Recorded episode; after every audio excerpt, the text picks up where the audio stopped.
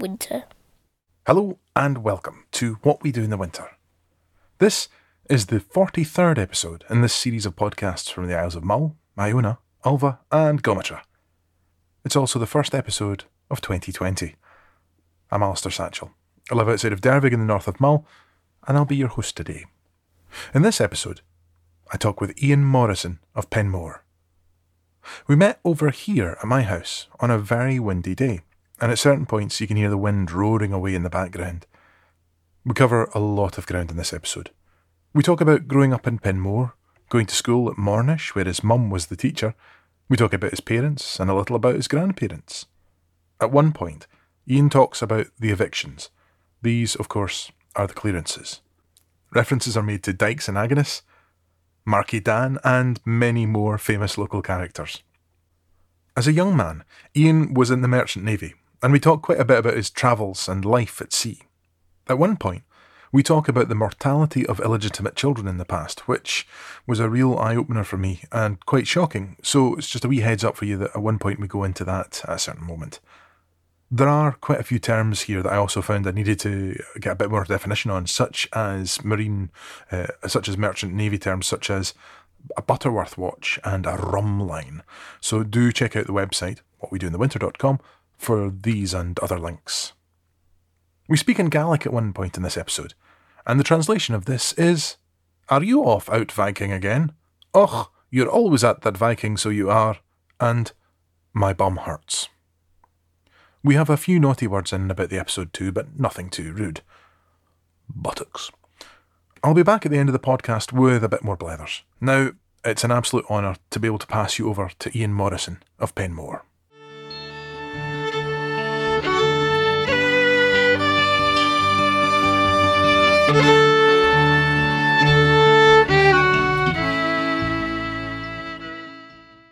Who are you?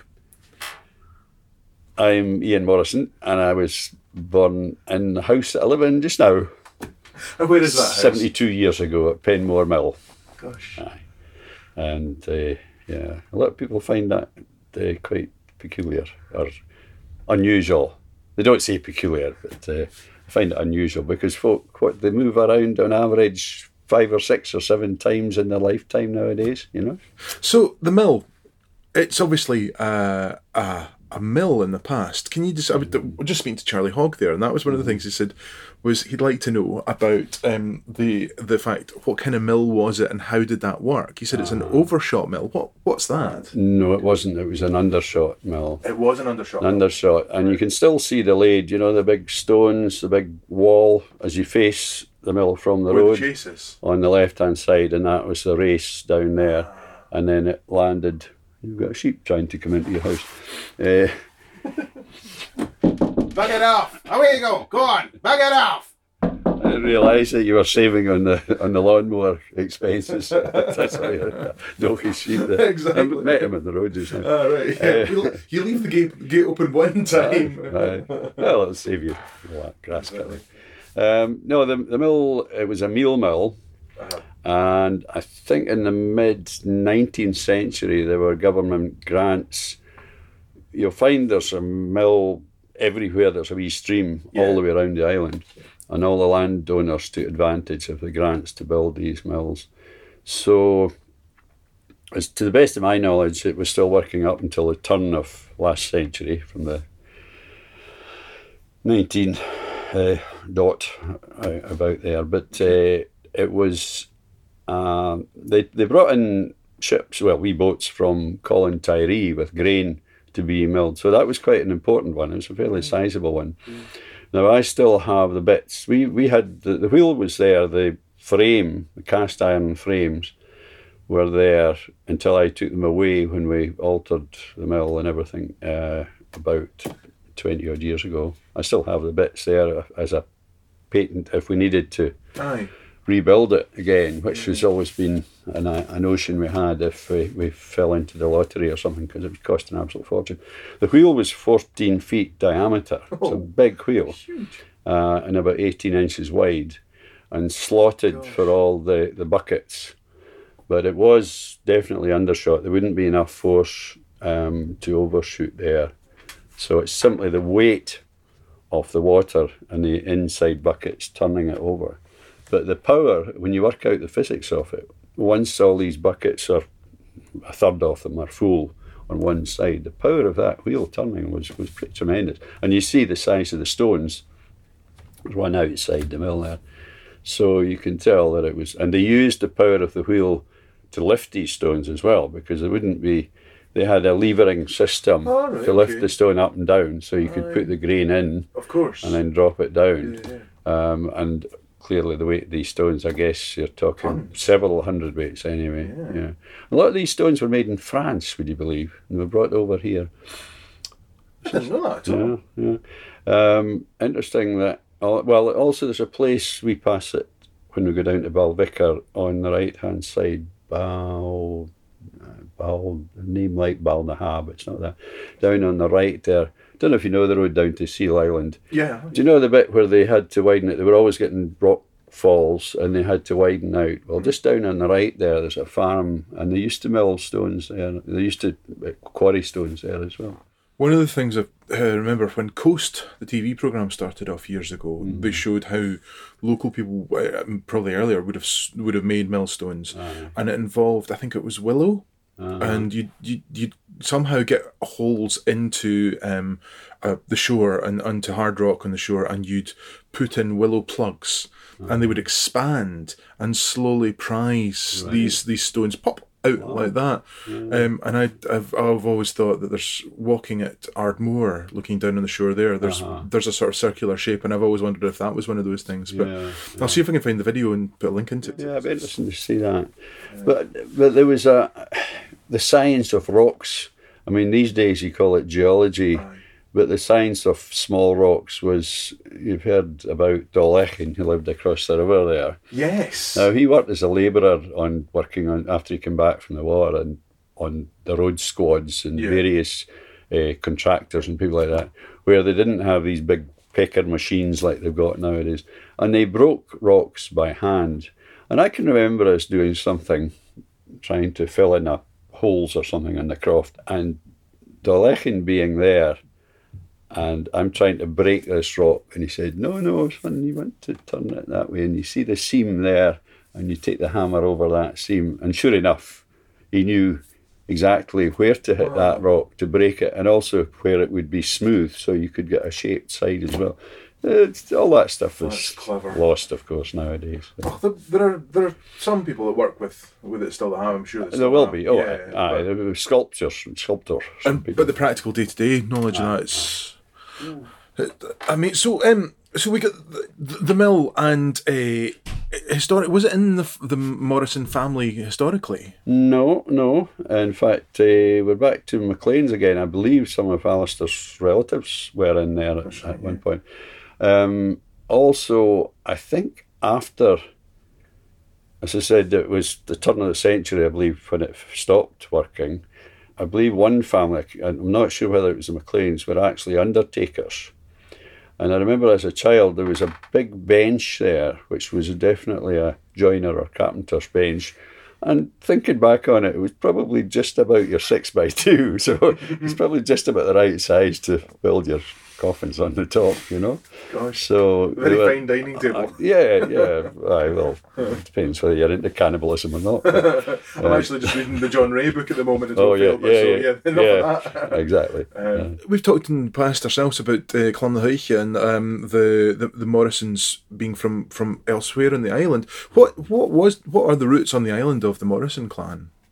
Uh, well, we believe now uh, this was probably explained to us by a Canadian woman who came to trace her ancestry. Her ancestry was from McDougall's and Morrison's Right. on Mull. Yeah, yeah. Uh, and she came to talk to Colin and I about this, but actually she knew more about her ancestry than we knew ourselves. Think. amazing. And she, um, but one of the things she came up with, and we've we've found this on other sources as well. First of all, uh, I'll go back a wee bit further. There was a, a guy called Don Lackamel, Donald McLean, who used to run the garage in Tobermory, and Yes. he's very much into the history. Uh, Don Lackamel, because obviously the That's his archive there of uh, audio recordings. oh, I thought you were going to say that's his wig. That's his duster. yeah, exactly. Yeah. Uh, and he, um, was one of the first, and there was also a wee guy called Callum MacDonald who was a television repairman in Tobermory, who was also very much into the history. And of course, there was people like you, you would know about Atty McKechnie and folk like that. Yeah, he was awesome. But anyway, I'm not sure exactly where we heard of this first, but we were O'Wurrigason, so we came across from Ireland ah. in the 17th century, I believe, possibly back to 1670s. But then this Canadian lady told us, I think she was the one who sort of confirmed that there was a lord of all he surveyed over an island, um, a, a big landlord of some sort anyway, uh, who had as his right hand man uh, an old Burrigason, and they also in that time owned lands on the west of Scotland as well. And he gave this guy for presumably for services rendered or loyalty or whatever, some land on Mull. And allegedly, from this lady's researching, that land that they got was Penmore Estate. I well believe that. The book there, The Companion to Gaelic Scotland, um, references that. It, if you look at, there's a section on it, talks about the Morrisons of Penmore. Right. Um, and I'll, I'll show you that later on. Uh, I well, well, well believe that. The most famous Morrison I know, and uh, there was always this confusion, of course, or if it was a confusion, but probably just a misspelling of ones with one R and one the Morrisons with two R's. Yes. Um, and the most famous one I know about, or I've heard about, was Count Dooley Morrison, who was at Kinnigarra, who was, I think he was a judge, um, and he was he was well known throughout the land. You know, very well known. Count Dooley Morrison. He was a single R, and again, we would always assume that all the Morrisons on Mull, because we weren't not a very big clan, but that they were all interconnected in some way. If you look on the clan map, of course, you'll find Morrison's up in the Butt of Lewis, but I think that's a bunch of They came off the Armada. Vikings. Yeah. And you know that you know what Viking is. What is? Viking was the process. Ah. Viking was not the Viking. people who came and did the raping and Yeah, pillaging. The- It was. It was Colin was talking about this recently. It's what they did Aye. was going Viking. I'm a wee, you know, am I fella of a Viking? yeah, exactly. Yeah. Och, a, a reach. How in Oh, I'm a- they? I'm a ski in a Viking shirt. exactly. I'm a horngorst. Aye. yeah. Too. Uh, yes, indeed. Uh, That uh, oh, that's amazing. Um, so the, going back, well, that's and so within your family. So your dad was Colin. that's right. What? Where were where were Colin's folks from? What about his parents? Their uh, parents, he was over at Ensie Treshnish area. Right. And in fact, his, if I remember rightly, his mother and father were both Morrisons, although they were a long way, you know, not, not connected in any way. But I know his, his grandfather was a weaver over in Burg, on the Burg, this Burg, you know, the one, the- the one in the Tosbury. north of Mull, yeah, Aye. in that area. And moved around a bit. He was. Um, he was an NC when he was a small child because he went to Kilninian school All right. Okay. and they walked five miles over the hill to the school and five miles back every day. Ah, Um, and they, they lived in Tobermory. Yeah, lived in Tobermory some of the time. There's a hell of a story I've possibly told you already about his brother. Yeah, I think that's who- worth saying, who definitely. Um, he'd fallen off. It was the old school in Tobermory, and he'd fallen or been pushed, whatever, off the wall, landed on the road down below, and came back into the school concussed. And the teacher thought he was taking the Mickey, and he gave him a thrashing, and he came home and he died. And that was the way things worked in these days. Um, you imagine that happening nowadays, you know, Yeah. court case from here to hell and back, you know. wretched. That's the sad part. There would have been another brother uh, who was killed in the war, in the First War. Right. Uh, we used to have a plaque. John, he was a John Morris. Used to have a plaque and a medal that they all got, especially when they snuffed it, which millions of them did. This, you know. And is that who you're named after? Um, I suppose so because he was actually my grandfather was a John Morrison as well, Ah, okay. and he was quite known as he was known as rather than Ian, he was called John or Johnny.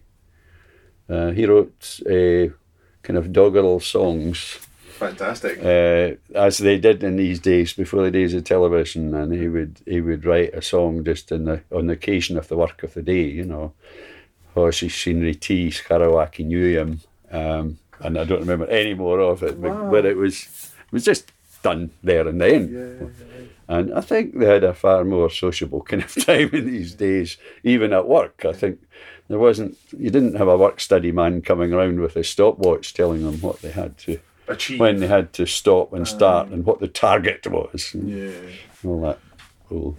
So we come to you to your dad then, Colin. Um, what, what, what was what was he like? He was, uh, he was, well, not like, for a start, he was quite short. He was about five foot six, Really? sort of stocky. Because you're six one. Uh, well, I used to be. No, I used to be. si- I used to be six feet, and I'm shrinking as people do as they get older. Both Colin and I are uh, five foot eleven and three quarters. Oh, He's the right. only other person I Uh-huh. know that's like Aye, three well. quarters. I was I was six foot in my identity card when discharge book when I was at sea, and you had to have Right. Things like that.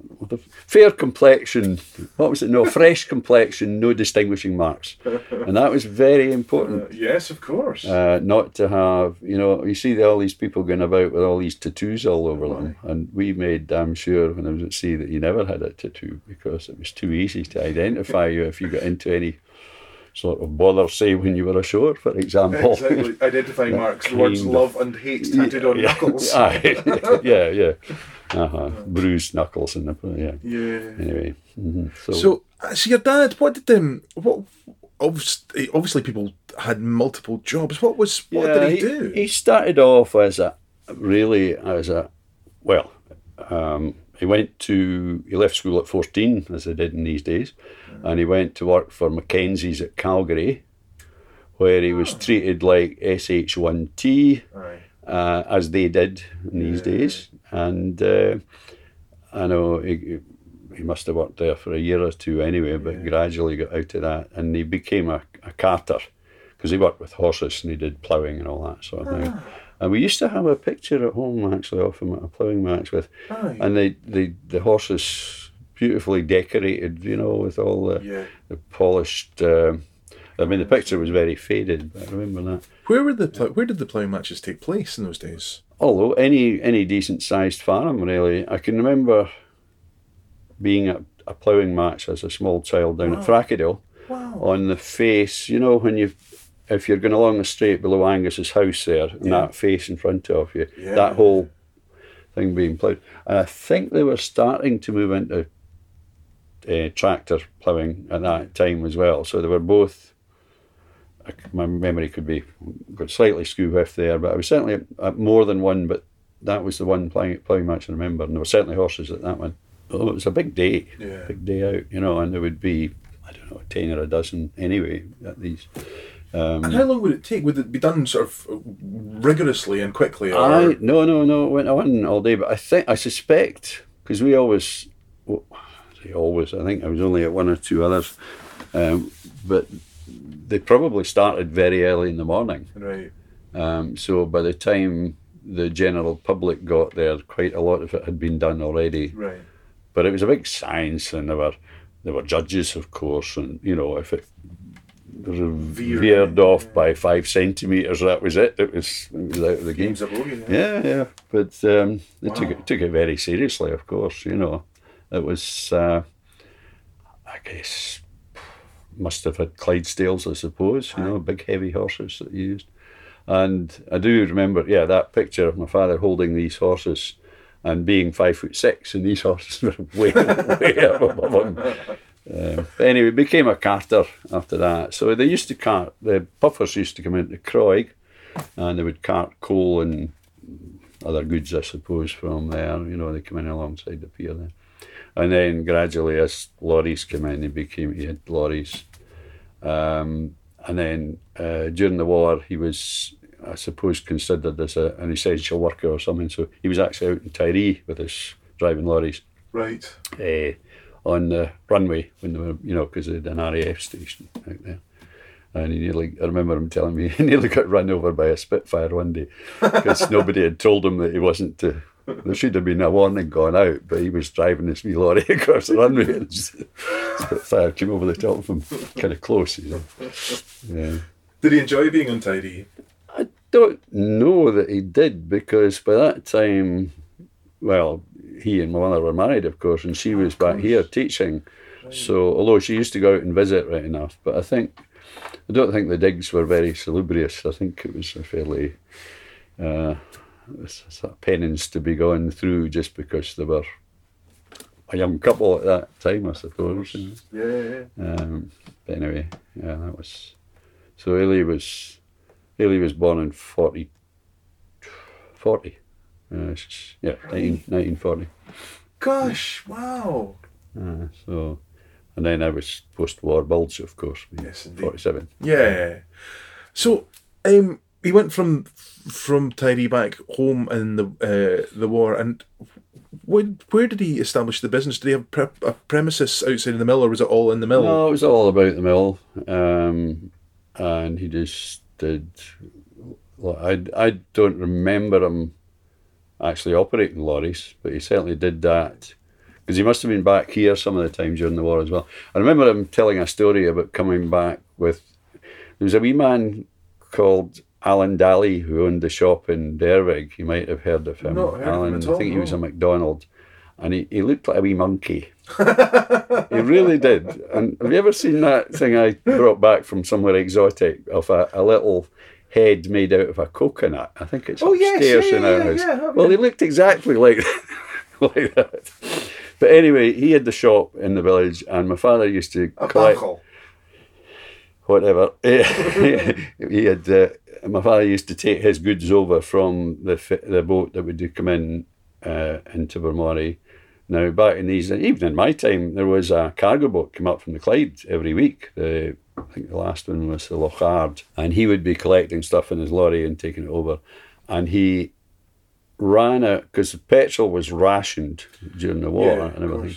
He ran out of petrol somewhere over the road, and he, there was a half bottle of whiskey in the vehicle, and he poured it in, and he managed to because he got himself back anyway. Uh, Yes. And there was another time, and of course, getting tires and tubes and all that, that was very difficult as well. And he had punctures coming over the road, and eventually walked I don't know how many miles back to Alan Daly's to the sh- to the shop Aye. and explained to him that he couldn't get back. And Alan Daly, I think he had a wee van or something, and he maybe went off and got some of the goods. And about three o'clock in the morning, he said to my father, "If I wasn't so tired, I would have run you home." So my father had to walk for the next two miles as well. For. So, but that. Pff, That's par for the course these days. oh God! Uh, You had a lovely um, tale uh, when we were staying in the mill years ago, and um, you, you you spoke about what he would say to you at night time when you were going to bed. It was about was it sailing away to call? Oh yes, aye, that was. Uh, there was a man uh, at the Clachan, you know, the house between Seaview and the, what they called the Pink Cottage, you know, at the head of the loch there, Yeah. called Murchison. And he always remembered he had this boat upside down, clinker built, I don't know what size, 15 feet or something, sat at the top of the loch just opposite the house. And whenever anybody asked him uh, what he was going to do with this boat, he would say, Oh, he was going to fix it up. And, oh, she'll sail to call, he would say. So my father used to sort of say that to me when I was a wee kiddie, I suppose. I will just sail to call. And I would drift off, you know. Oh, lovely. So I suppose I, I don't remember that story very clearly, but anyway. And um, what did he do for the? Because he died quite young, didn't he? Died at 62, I think it was. I was in the middle of the Pacific at the time. Um, and that was one of the things that made me believe in telepathy. Aye. Uh, I've, I've probably told you this before as well, because I knew he'd had, uh, I was about 16, I was working for the Oban Town Council in the summer holidays. I'm still in school. Uh, so I did sort of five weeks with them. And during that time, so I was staying in Oban, um, he was taken into hospital, and it was the old chest hospital at Glenshellach in these days. So he had a heart attack and he had angina for about five years. So, yeah, I was away. I was on my second ship, I think it was the Jersey Bridge. So it would have been 67. Um, and he, that's right, he was born in 1905, so he was 62. And I do always remember uh, we were on day work. I was just still a cadet at the time. I was going off to sleep, and I distinctly heard my mother saying to him, because she's a boxician, she was always scolding him for lifting heavy things because he wasn't supposed to in these days with his angina. Yeah. If they'd known about half an aspirin Yeah. in 1967, he might have lived an awful lot longer, but they didn't. And the next morning, we were having a smoke or break. It was in my cabin. The other cadets were in with me, and we're sitting there. And the old man, very unusually for the old man, the captain, coming down to a cadet's cabin door at 11 o'clock in the morning. Um, and he looked in the door and he saw us all sitting there and he said, Oh, it's okay, I'll come back later. Um, and he did. I waited in for an extra five minutes and he came to the door. And as he, as I opened the door, I said to him, It's my father, isn't it? Because I knew exactly. Um, and he said, Aye, it was a telegram had come through the ship. Um, so I always found that quite bizarre that Yeah. that I'd, I sort of knew A connection. on the other side of the world. Yeah. So that's the way it works sometimes. I had one or two other experiences of that, but that was the most pronounced one I've ever had. That book there, The Gaelic Otherworld by John Gregorson Campbell, that's very interesting. That's got loads of uh, stuff on this sort of thing and and folklore to appease, uh, you know, the classic milk thing out for the for the wee folk and things like that. to kind of get, But there's a lot of stuff in there, and and there's a few. It mentions Callum the Croig, the storyteller from Croig, apparently, who, and he was the minister in Tiree, I think, or doctor in Tiree, Gregorson Campbell, and so it's all connected to this part. It's, it's a phenomenal book. It's absolutely amazing. Um, and I was having a conversation just a few weeks ago, uh, in a oh, when I was on the road uh, with a lady in in South Uist, and she was saying when she was younger, she was taught the protocol, the etiquette of talking to the dead. The first thing you do is you if you if you of, of if you can see them, you you ask them how can I help? What do you need? Mm-hmm. Mm-hmm. And that's that's a, a, a bridge. So Right. yeah, it's fascinating.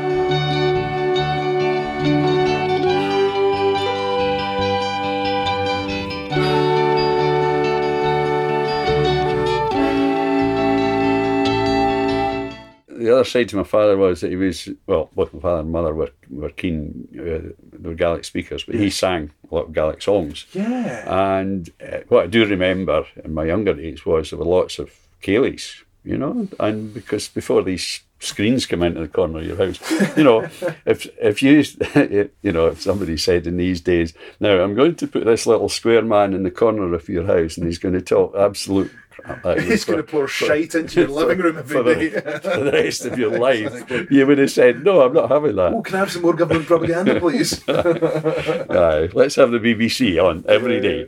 Uh, so no, you wouldn't have done that. So, uh, but that was I do remember the ceilidhs, and I remember going to places as well. I remember going to Hown again. Yeah. possibly told you that. Wow. With wee Callum McLean, who worked for the School of Scottish Studies with this amazing big Oh, gadget with these wow. big twirly things on the top, and it was called a tape recorder. And they sang songs. Oh, Alec Beag, who would be a relative of Alistair's and Tommy's Yeah, that we're talking yeah, about. I um, can't remember what the, the they were originally McDougall's. yeah. Um, and he sang songs and told Shenachie all night into this tape recorder. Just incredible. It just went on and on. And of course, in these days, a song was much more of a story than it is now. yeah. So there might be 27 verses in the song, and he would know every one of them, you know, and it would just go on, and he was incredible. Called him Alec Beag, of course, because he was huge. He was a big, big man, you know, Beag being a small man. Yes. Uh, so it was a bit like the teacher, uh, I had an English teacher in Oban High School they called Curly because he, he, he'd been in the POW camp where the, the wooden horse was, in fact. Oh my goodness. Maybe, I don't know if not at the he same time. No, but but he was absolutely, completely and utterly. He had a steel plate in his skull apparently. God.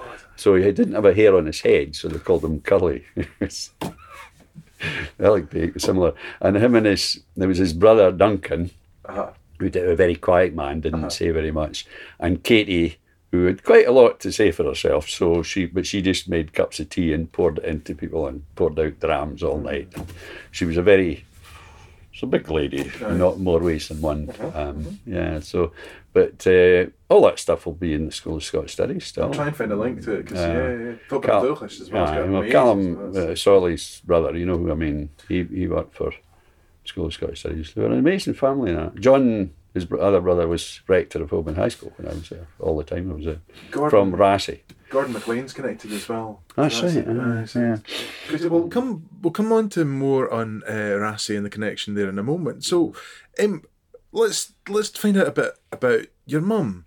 Like, so your mum, her roots are very interesting in that there's a link to the past in a very palpable way. That Aye, this to do with the evictions. Aye. Yes. Aye. Well, her father um, was.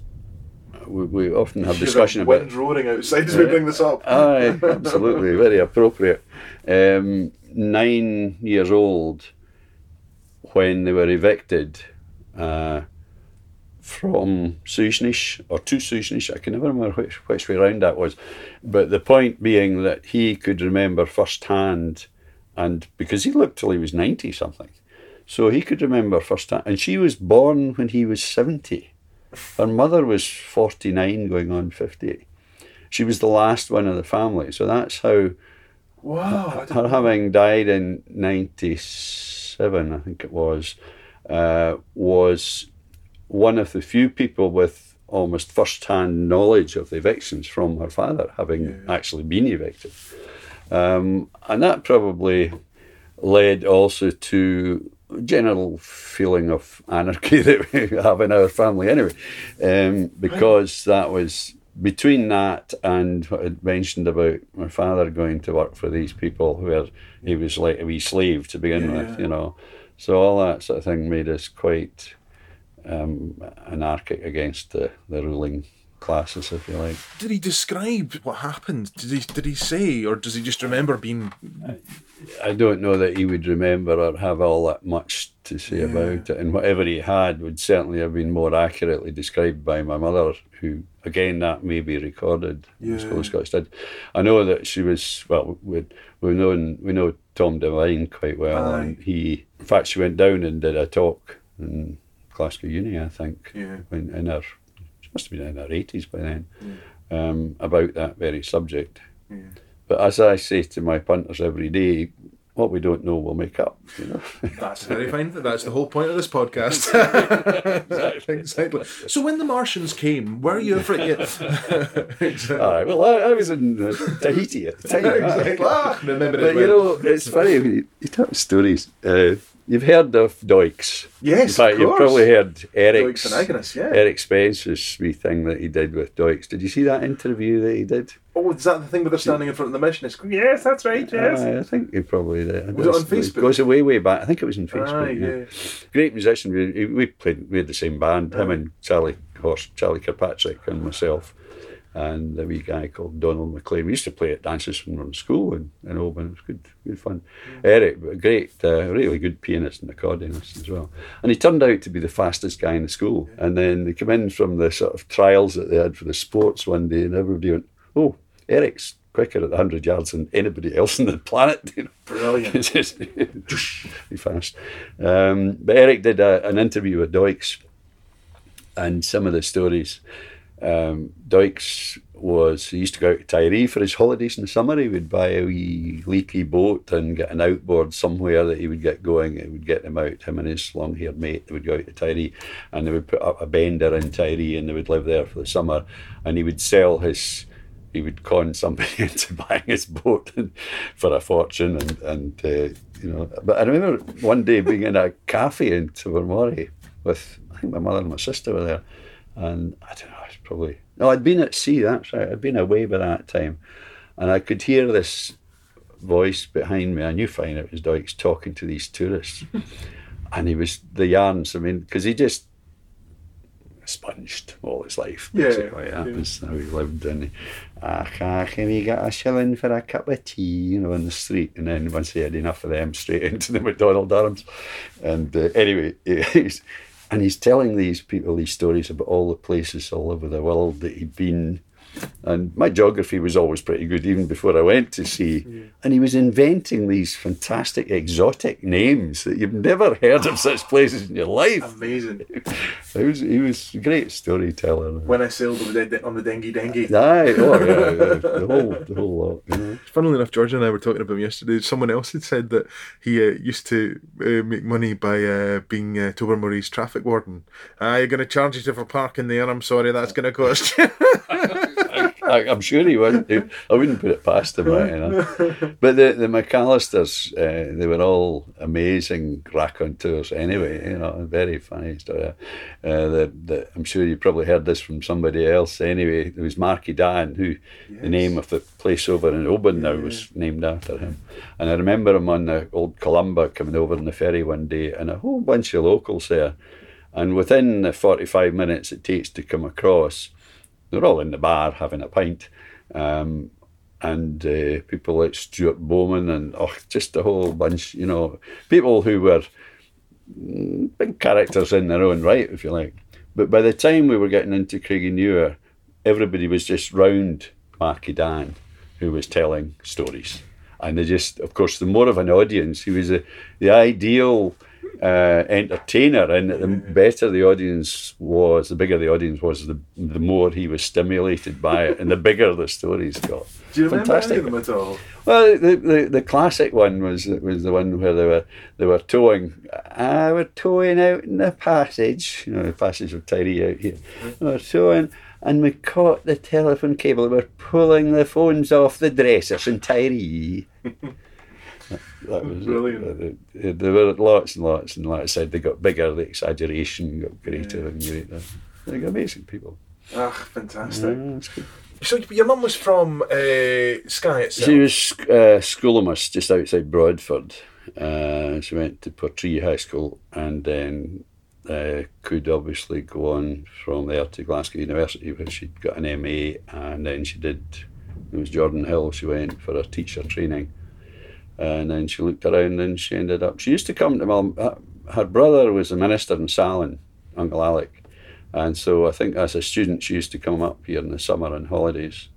So she knew a wee bit about Mull. And anyway, she came to teach in, I think she came to Tobermory first of all. Right. She taught some of the time during the war. I would need my sister to confirm this, but I think it was during the war down in Carsaig. It was a school as well, Really? Uh, which would have been almost more cut off than we were up Yeah. here. And eventually, anyway, she was in Mornish. Uh, and my mother and father first met when my father and Willie Mornish, who was also from Skye, he and my old man used to do a bit of poaching. Um, and they were up somewhere near Mornish School this day and they thought somebody who shouldn't have uh, had actually spotted them.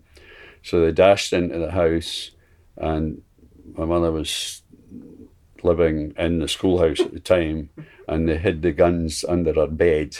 And I think that was the first meeting that they, they had. Very romantic. Very romantic. I'll just, just put this in here. Uh, so uh, that's the way it started. Gosh. Aye. Amazing. Yes, so your mum is a school teacher, but um, teaching was was just one of the things. She, she was very passionate about the Gaelic language and culture. Oh, aye, aye. She certainly uh, promoted that a lot, and we were also all. I don't know that it's quite a difficult one that that that the the Gaelic language was promoted as much then. There was still that remnant of the old uh, bias against Gaelic, and Bannerman, John Bannerman was his name. He was Ray Michie's father. Remember Ray Michie? He used to be. MP.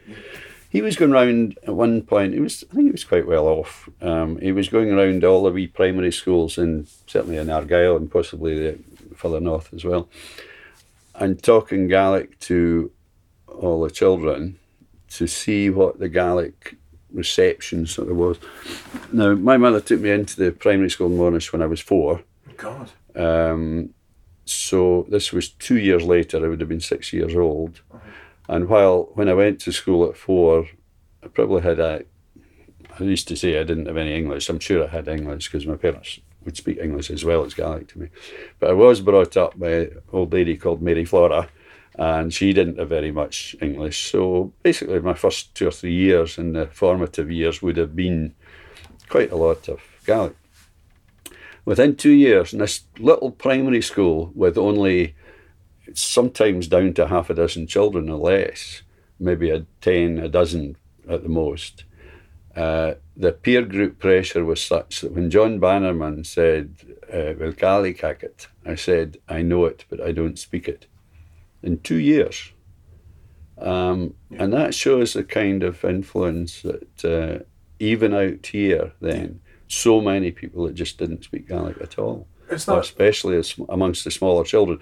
And a lot of the parents who were encouraged, oh, you'll get on better, son, if you speak English, you know. And that, that was the thinking. And so many of these people, people that um, grew up in the village there as well, strangely, who you know yourself, you met them, most of them now, I'm sure, who somehow or other the Gaelic got lost. Yeah. I don't know where. Well, it's the same in my family. So it's it's the cultural cringe factor, isn't it? Yeah, It's it's a brutality. I'm, my gran, uh, like your mum, was very um, proactive in, in Gaelic Uh-huh, things, uh-huh. and I think they were very lucky in that the teacher was quite supportive of Gaelic and Yeah, yeah, if I remember yeah. rightly, that she had anyway. Uh-huh. The the most uh, I remember particularly that we, we did um, was the the mods, the Gaelic, and my mother uh, certainly encouraged everybody to do everything. So I was on on the stage. I was on the floor of the, of attention. You the, say of the little committee room in the bottom at the back of the Aros Hall when I was four, singing "Ho away la ni cuckoo, ho iri do you." Holding your hands like this. and Lowndy. And I didn't even know where in Lowndy was because that's the old name for Islay, of course. I, I've never known that. Did you not? Oh, Moloch and Landy. Moloch Moloch and and Lowndy. Yeah, That was it. aye. That was the very first song I had to Ah, sing that- as a, as a little that. child. Um, Gosh. Gyda'n lawnau, creoch cia, smoch a ieris ar y grian, inis yn bal o yn fieg, yn bem o fian fi hawlawn or something. Wow. I, I didn't even know I remembered that. That's amazing. Aye, so. That so that, that went on. But the only other teacher you see we had in Mornish was. Ela Mackenzie. Who was that? Then? Now she was, uh, you remember Alison Bartholomew who just died recently? Yes. Her mother. Right. Okay. Um, and I could say, on the one hand, we tended to get stuff that was a wee bit classically orientated. Aye. But I'll also throw in here that she was actually one of the MacLeods at Dunvegan. She was one of that family. Oh. Uh, but she'd obviously been educated down south. I remember she Right, was okay. Commander Mackenzie's wife. Uh-huh. Uh, but she would come in once a week and teach us music. Now, having said that, that's the inverted snob in me because she also taught us the Gaelic songs that my Right. mother had given her to, and taught us how to read solfa, I think it was in these days. So the reason we managed to win competitions in the, in the, the local mod, first of all, uh, were probably through you know, Mackenzie's teaching. But I do remember her being very uh, strict about sliding. You're not, you must not slide. You know, when how the country and western singers go, oh, yeah, oh, yeah, yeah. well, oh, you mustn't slide. Oh, and there was a, there were a lot of strict, Oh, strict rules. That's it. yeah. so there were a lot of strict rules about how you did it, and these were related back to classical music, of course. Because to jump forward quite a long way into the nineties, when I went on tour with the Mull Theatre, Oh yes. Yeah. myself and Ishbel MacAskill were bilingual people. Partway through the play, we sang the Eriskay Love Lilt Yeah. in the Marjorie Kennedy Fraser version, right. which was, as you say, with the hands clasped on the, and I was doing arpeggios on the keyboard. and then in the very end, Ishbel in the spotlight sang this to the old tune. And even we were on the stage and we had the hairs up in the back of our necks, you know. But the funny thing was when we did when we performed that in the island of Eriskay, um, the the people sang along with it. This is a this is a dramatic performance supposedly, and the people in the audience were used to going to ceilidhs. Oh, they're singing that song. Oh well, we'll just sing along, and they sang it in the style of the Free Church presenting, Oh, amazing. which was Full of sliding. full of sliding. exactly. And then at the end, they sang along with the old version, the proper version as well That's fascinating. and and that so, regardless of what Marjorie Kennedy Fraser did, the truth will out eventually, and people have obviously researched back to the point where they've found. I'm not saying it'll be exactly note for note the same as the original version, but The it, thought process happens anyway. yeah, yeah. Um, so, yeah, and the, the the problem, as you know, with Marjorie Kennedy Fraser was that she wrote it down in classical notation, Aye. and then you've lost it in a way. scale, the, it's the Yeah, timings, yeah. particularly the, the thing. and and loss of grace notes and all these things. I mean, you listen to some like uh, is it Kathy, Catherine Kathleen MacInnes, yes. who has that break in her voice. Now it's only a tiny wee translation into the country and western, what we would call sloppy sentimental stuff, Yeah. yeah. but very very close. Um, and yet it's a much more moving thing than I mean I can't stand mezzo sopranos anyway at the best of times, but but you know, it's so different from Central nervous system goes against them. the Ex- frequency's ex- like, exactly oh, exactly and all the glasses shatter around about Yeah. you.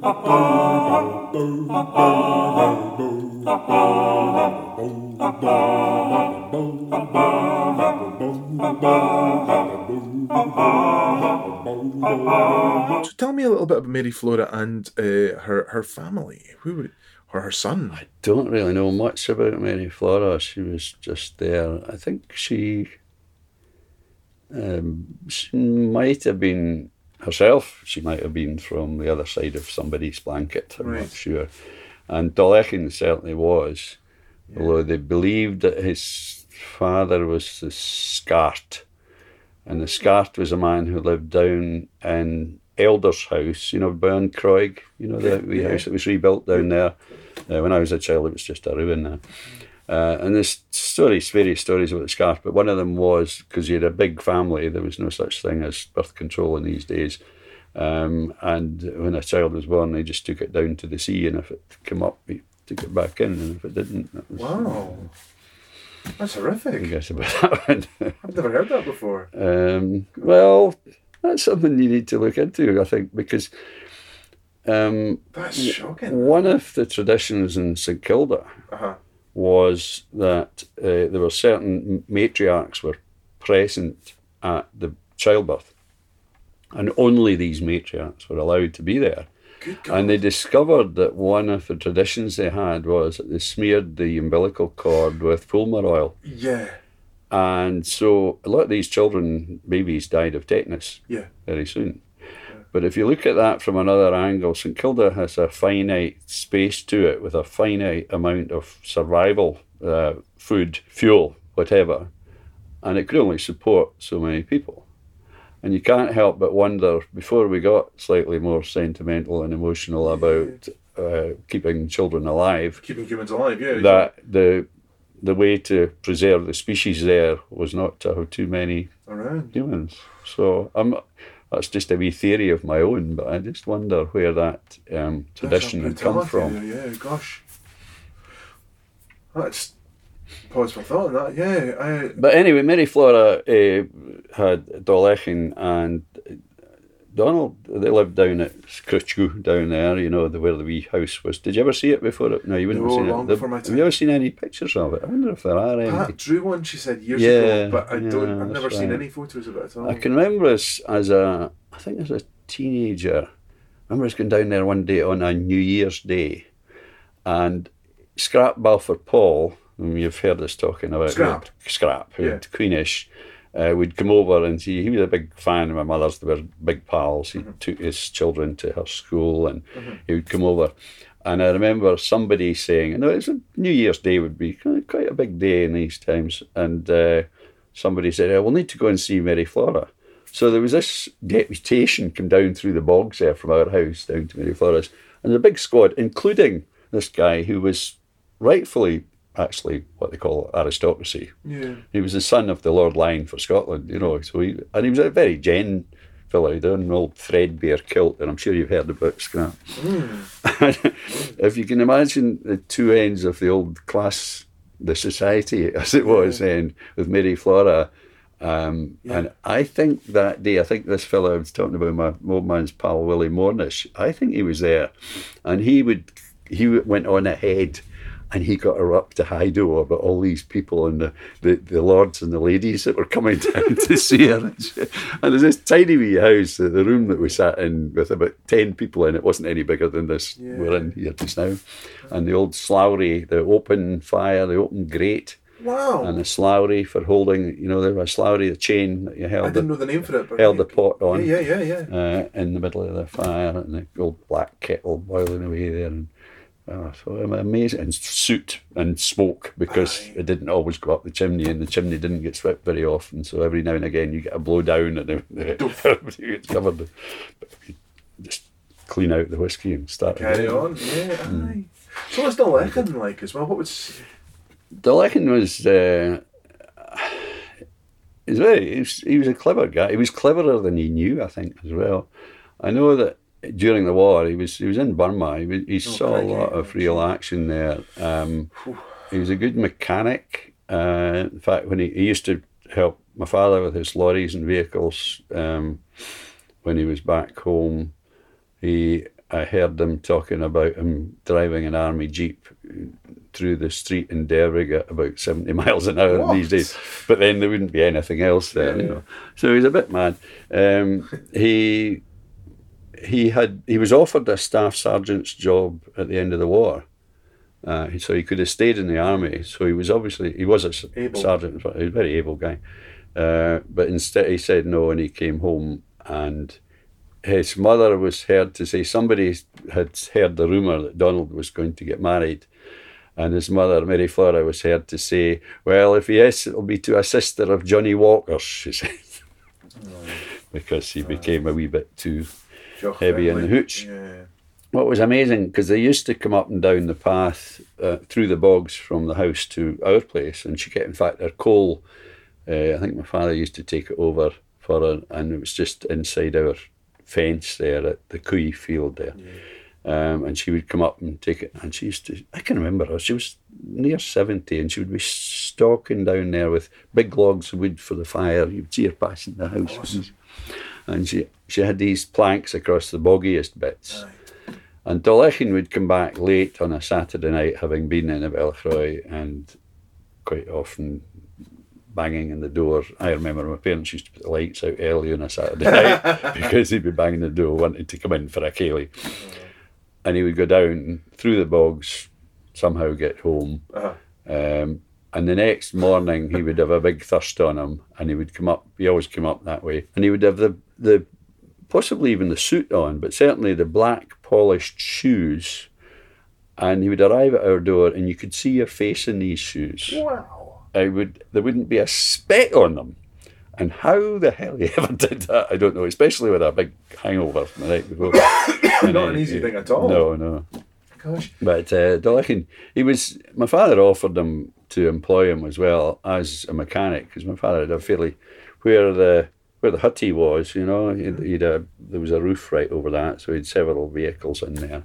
And Donald, as I say, was a good mechanic. He could have helped, you know, with looking after these, but no, he he went off and worked for various road builders and contractors and never really made anything much more of his. But you can understand if, if you'd experienced Burma at Oh. its worst, no such thing as PTSD in these days. No, I never recognised you'd it. be emotionally shattered for Yeah, the rest yeah, of your life. yeah.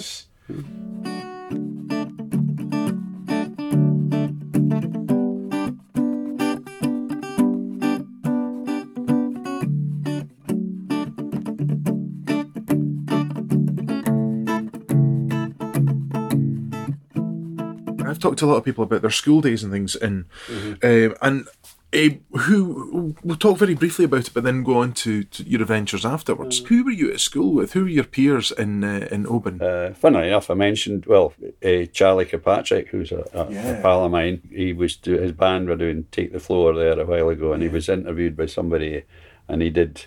Uh, I was going to say admit that's not strictly fair, but uh, we there was a piano in Kilbowie. I always. I'd always played an instrument of some sort. My father used to play a wee two row button box, and that was the first oh. instrument, so I could play a few tunes on that. But there was no, I didn't have an accordion or anything, so I had to play something yeah. that's been part of me all my life. I have to play, and I, I've always said to people, people say, "Oh, can you play an instrument?" I said, "I can play every instrument badly." Yes. And it, Look around you in this room and you see exactly that. Alistair, that wasn't no, it's fine. Don't worry. Sorry. Uh, but anyway, there was a piano there, so I started fiddling about with this piano when I was because I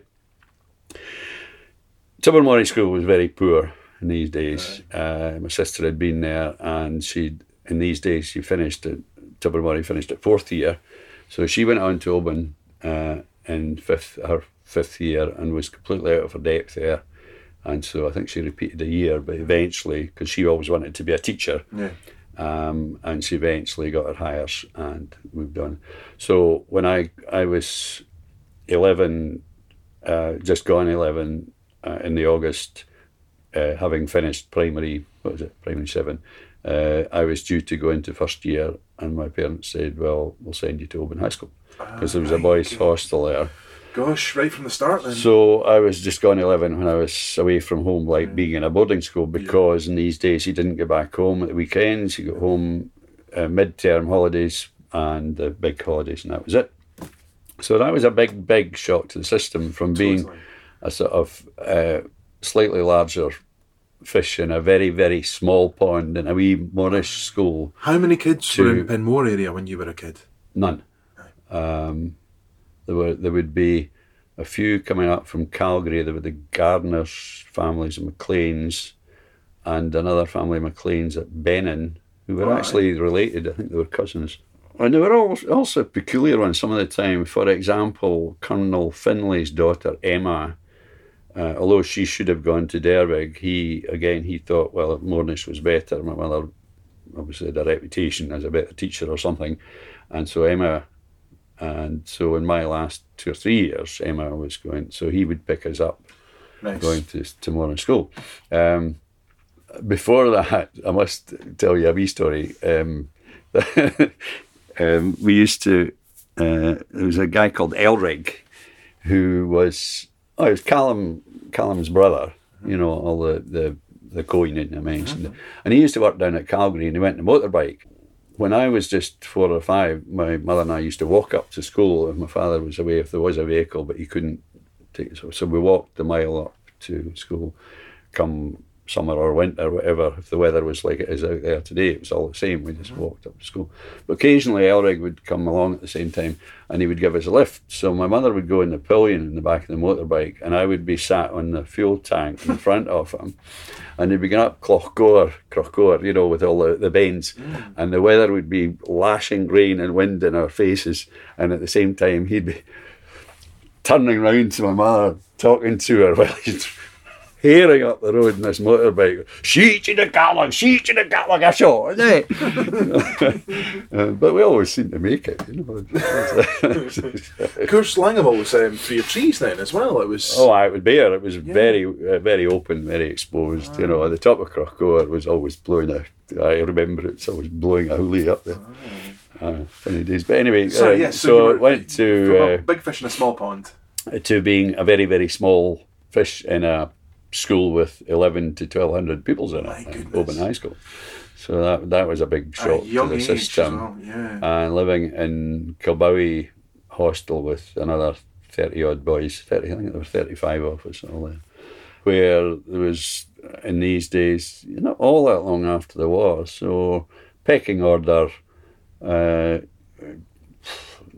Traumatized teachers. violence, name of the game. Um, whoever was top of the heap was top of the heap, you know, that's the way it worked. So, to put it very bluntly, the, the first years got beaten up by everybody, and by the time you got to second year, you could beat up the first years, and when you got to third year, you could beat up the second years and the first year.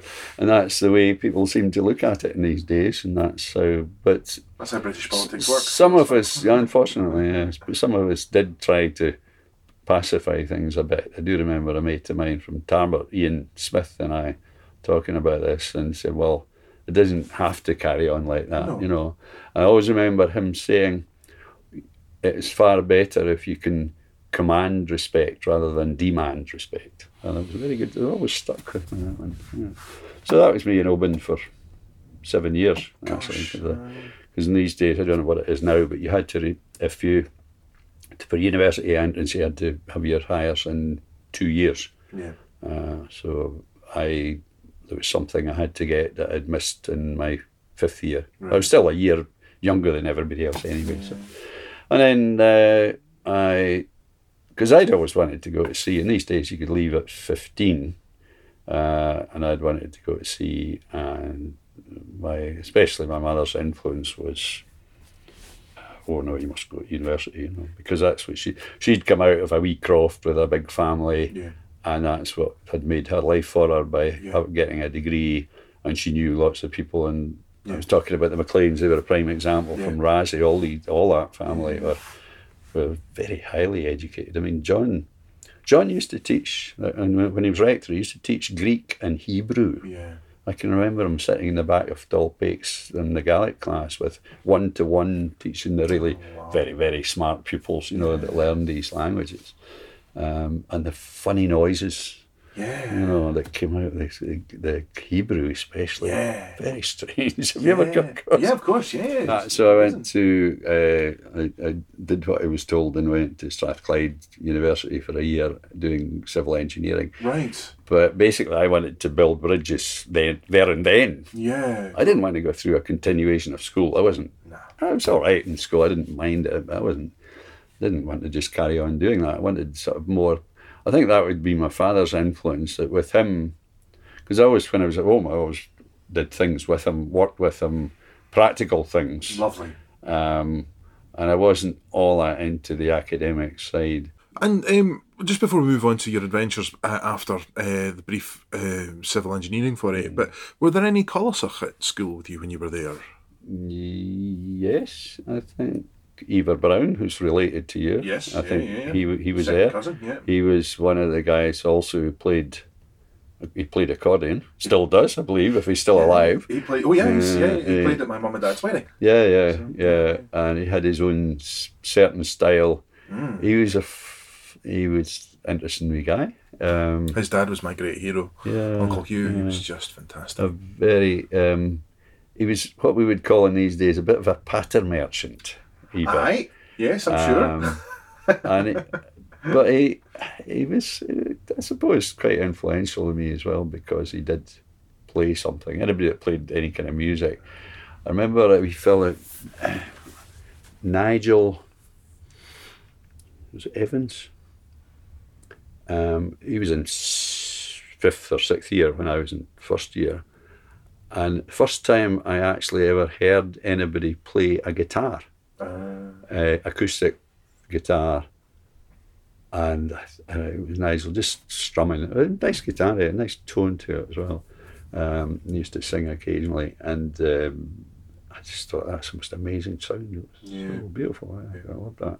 We also had a fella who Richard Elder, they called the Cod, who a wee bit of slightly, slightly face like a cod, but anyway, he played played accordion as well, and he used to sing along with it. And there was a song, um, "It's Only Make Believe." oh yeah. Remember that? It goes up and up and up and up. All right. And he used to sing this, and you would hear it, Richard at the top of his voice with his accordion going and singing it. So you've Hmm? you've gone to Strathclyde Uni to do civil engineering. What was the point where you went, nah, this is not what I want to do. I want to go to sea. I don't think there was a point. I think it was uh, we Part of the process. started gradually by mutual agreement. I think um, it was partly we were having such a good time as well. A mate of mine and myself, we got ourselves a, a bed set, um, and uh, we probably spent too much time in the colours and Byers Road and not enough time in the classes. You know, there's a bit of that. Uh, but and I just I really didn't enjoy it. I suppose I'd always had kind of inbuilt friends as well, you know, through being in the hostel and the school and all the rest of it. The peculiar thing is, I didn't know much about Mull because I'd gone away so early. I didn't know the, the Right. people on Mull of my own generation. I mean, obviously, there were quite a few in Tobermory, places like that. I didn't really know. I probably got to know them more after I left school, you know, Right. and meet them at dances and things like that. Um, but having been, you know, taken away at that stage, um, going back a wee bit, I mean, the process even of getting to Oban in these days was quite, quite drawn out. What were the stops on the boat? Uh, well, you coming home, say for a long weekend, if there was one, or um, the holidays, you got onto the ferry at quarter past one in Oban. If it happened to be a Wednesday, it went to Lismore. So it spent the best part of an hour in Lismore. Oh my god. It came over to Craignure where the ferry boats came out, the launches, one or two launches that they ran there. These were kind of 30 foot launches. They came out and offloaded people and geese and whatever else. um, then you went across to Lochaline. This, at, at the old pier on the outside, you know, the one you see, Yeah. it's now the timber pier, I think. Yeah. Uh, there were some adventures there. I remember one day because if they were taking a vehicle, this is the Lochinvar we're talking about, wee wee wee boat, uh, and if they were taking vehicles on, they came on and off, drove on and off on planks, on two planks. And one day they had this big lorry. It's probably about the size of my pickup, but anyway, it was a big lorry for that time. And they, they, the tide was wrong, and they got the lorry stuck with the planks having come up Ah. at one end before the back wheels were on. Oh. And that was a bit of a tricky one. And it took us at least two hours to, for the West Highland mine to work its way around how to get this thing, which was, uh, what was it? They used to say, "Ro riamh er, er pat is stochas in er cheer. Were you ever in a boat with your feet ashore? You know, the, Yeah. it was a bit like that, half of the lorry on, Yeah. half off. So that kind of thing used to happen occasionally. How did they solve it? I can't remember. Either the tide came up or it went down say, or it something. or, thing? or they- I don't know. But uh, maybe they towed it back off. I can't remember. And then it would go across to Salen right. and it would spend half an hour in there, um, taking and things on and off. And then it would go across to Drimnin. And there was a wee boat with a very, very tall man used to come out. I'm sure he was about the same length as the boat was. um, and he kind of offloaded a few things and people off and on there. And then it would eventually get to Tobermory, and it must have been something like six o'clock. I mean, in Oh the winter time, God. it was a it was a, a an expedition in itself. You know, when you think about it, coming into Tobermory. Gosh. Uh, if I was lucky, if my father could do it, he would come to Salen sometimes and meet me or let me. And same going back to school, so it wasn't quite so long. Was there not a tale you had about one time where you had to leap onto the boat as well from the pier in Oban? Your dad was there. What was? Ah, well, he, was that- my was- father was over one day uh, at the end of term in the summertime, and I was saying goodbye to my girlfriend at the time, and I obviously cut it a bit fine. And the boat had, they had actually let go, but the boat was just moving out gradually. So I took a flying leap and landed at my father's feet in the deck. Sorry, Dad.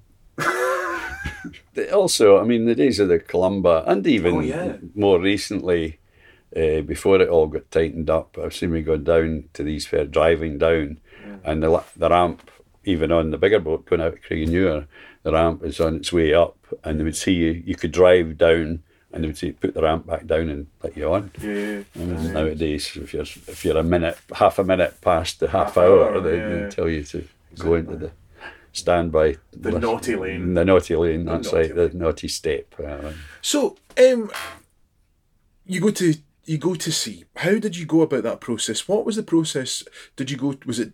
Did you go to Denholm's? Was that? that's the- right. Aye, Denholm's were and how did you approach Denholm's? Did you just chap the door or what? No, no, no. I think there were there were there were adverts for people to go to see in these days anyway to become cadets and so on. Right. Um, and so I must have applied to a few companies. I think and Denholm's must have accepted me. And my dad was with Denholm's as well, starting yeah, out. He was with them for right. until the eighties. Aye. I mean, they were quite happy to have me because I had university entrance qualifications anyway. But it did also mean that my seat time was reduced quite considerably from what I would have done, say, if I'd gone at 15, 16. Uh, the seat time would have been much longer. So I did my seat time for second mates and the four ships, I think. Um, and then another couple of ships uh, for before I could do mates. And then uh, I was second mate for a few years, and then by that time, small family, and Yeah. I came ashore. So. What do you remember the names of the ships you were on? Uh, first ship I joined was the Ness Endeavour, and that was whoops, Sorry. that was a, a fifty thousand ton deadweight oil tanker belonging to a company called Anglo Norness, which were part Norwegian, part English. Obviously, you can tell by the name. And Ness, uh, somebody called Ness, I think, was the originator of that company. a the ship called the Jersey Bridge, which was belonged to Clarksons. If you remember the travel agents, Clarksons, it's the same family. They had a lot of remember. yeah, they had a lot of uh, bulk carriers. So I was on Jersey Bridge. Sometime later, I was on the Scots Park and a ship called the Mount Park, which was a bulk carrier as well. I spent a tax year out on that. Um, they had there was liquid sulfur carriers, the Ness Texas, which spent 17 days crossing the Atlantic to Beaumont, Texas. You loaded up with liquid sulfur, took it over to Rotterdam, discharged it in 26 hours. Do you remember the smell of it still? I remember the smell of it. um, I remember a night in a lay-by berth in Rotterdam where there was a fire. They had been working on something down. What you had with these liquid sulfurs, you had a, a tank within a tank. Yeah. In normal tankers, well, these days, you had wing tanks and a centre tank. But with the liquid sulfur, this was an insulated tank within the centre tank Yeah. with space all around it and heating coils to keep this stuff at 160 degrees or something. Right. Uh, and uh, a lot of peculiarities. They had things on the deck we called Martians, which were special ventilators for the gas to. But if you had heavy weather going across the Atlantic, it used to spew out the sulphur as well. And then you would have stalactites and stalagmites created. And we used to have to go out and chip these off like icebergs during the Sticky day. bergs. Yeah. And what was liquid sulfur used for? Is it used for? Good point. I don't really know. Um, Don't know. All you use sulphur. Stink bombs. Yeah, I don't know what all you use it for, but I do remember the night that there was a fire and Oh, in that lay-by berth. Uh, I think it was the third mate was going round doing his rounds on the deck at night, and he came in. We were still in the bar having a pint, and he came in. and He said, "There's a fire out, number three or whatever," and we spent the night with uh, surface demand air, with the suits on Yeah. down, fighting this fire down underneath this tank. Oh my god. But we used, on a regular basis, we used to go down there with because these uh, the steam heating coils had what they called steam traps at the bottom, and the, if the water uh, steam condensed out, you you- had to release the water out through into the bilges in the bottom. But also sometimes these pipes would burst, so the liquid sulfur would go into them, and we had to clear the sulfur out of the traps as well. So you went down uh, down this 60 foot ladder down to underneath these tanks, these steam traps, with a, a, a blow lamp in one hand and a fire extinguisher in the Oh, other. God sake. Because when you melted it out, you set it on fire. So you put the fire out and you melted out a bit more and put the fire out. And that was, that was quite quite regular. Wow. Coming from Penmore, where was your first trip to? Um, first time I flew would have been to join that first trip, Ness Endeavour. We joined in uh, Wilhelmshaven, I think it was, in Germany. So Right. we would have flown out there somewhere, and then I always remember this at night time. Us getting onto this wee boat and going for miles out to see where this thing was anchored, and this this wall of steel because Yeah. it must have been light ship then. So there would have been sixty or seventy feet of steel that we went alongside looking up and going as far as I could see that way and as far as I could see that way. Um, I remember that as well when I was a kid because I used to get taken off and go travelling with dad, uh-huh. and I remember it was always night time. Never, you never, arrived. yeah. and going up the bloody ladder. Uh, yeah. As a wee man, I was Fire- oh fire. Yeah. God. Mm. I mean, they mostly put down the, the, the steps for us rather than that. But I think we might have done that. But I remember the, the, the scale of it and the the fear I had of, Mm. of these steps going up mm. into. Oh man, it was. No, I think I think for me it was all part of the adventure. It was good. I was a, I was totally wee though. I was yeah, really yeah. small, but no, no, no, I was well, been nineteen when I went Yeah. first of all. Uh, but what I do remember with that ship, well, you just went back to the Persian Gulf. Mostly you tied up to places that were hardly even connected to the shore. yeah, and all you saw was sand anyway. But that ship, uh, we converted for it was before they introduced obos, which were ore bulk oil carriers, uh, and we converted it to carry grain for one trip from Baie-Comeau in Canada in the Gulf of St Lawrence to Madras in India, and it was huge, Johnny. just after the Six Day War. So instead of going through the Suez Canal, we had to go around the Cape. Oh my god. And that What was that like? What Uh, was going around the Cape in a big beastie like? Yes, we did. In fact, we called in at um, called in at the Cape for something. No, sorry, that was in Gibraltar. That's right. We collected 250 drums of this emulsifying stuff that we had to use to clean out all the Arabian crude wax that was down the holes, um, and that was a horrific thing. I mean, we worked 18 hours a day for three weeks. See, as a cadet, you're just slave labour. Um, and we were on Butterworth Watch, which is, I won't go into the technical, the details of it, but it was pretty hard work anyway, very hard. Um, and then we loaded this grain to get round to Madras. But the experience in Madras was we arrived there and there was a ship called the Eastbound, which was a, an old South Korean ship uh, with 200 Indian gentlemen on it who were waiting for two things. One, to come on board us, and they hoisted these huge big evacuators, like big compressors in reverse, which uh, vacuumed out the grain because we, d- we didn't have hatches as such for a. For, Right. As you would have on a normal bulk carrier, Yeah, right, things are called MacGregor hatches, usually that you slung right back, so sides, you had the yeah. whole open hole. But th these, you just had these little, you had vents with that you access vents into each tank with a lid on them, and and little um, hatches with bolted down that you the chippy lifted off, and then you put this big pipe down and soaked it out. The reason we had 200 of these guys was to move these things about the deck from tank to tank. The ship had 30, 32 usable tanks on, so so we were discharging. We were discharging. Would you believe into Liberty ships? My goodness. ships carrying 3,000 tons or something because we couldn't go into the harbour.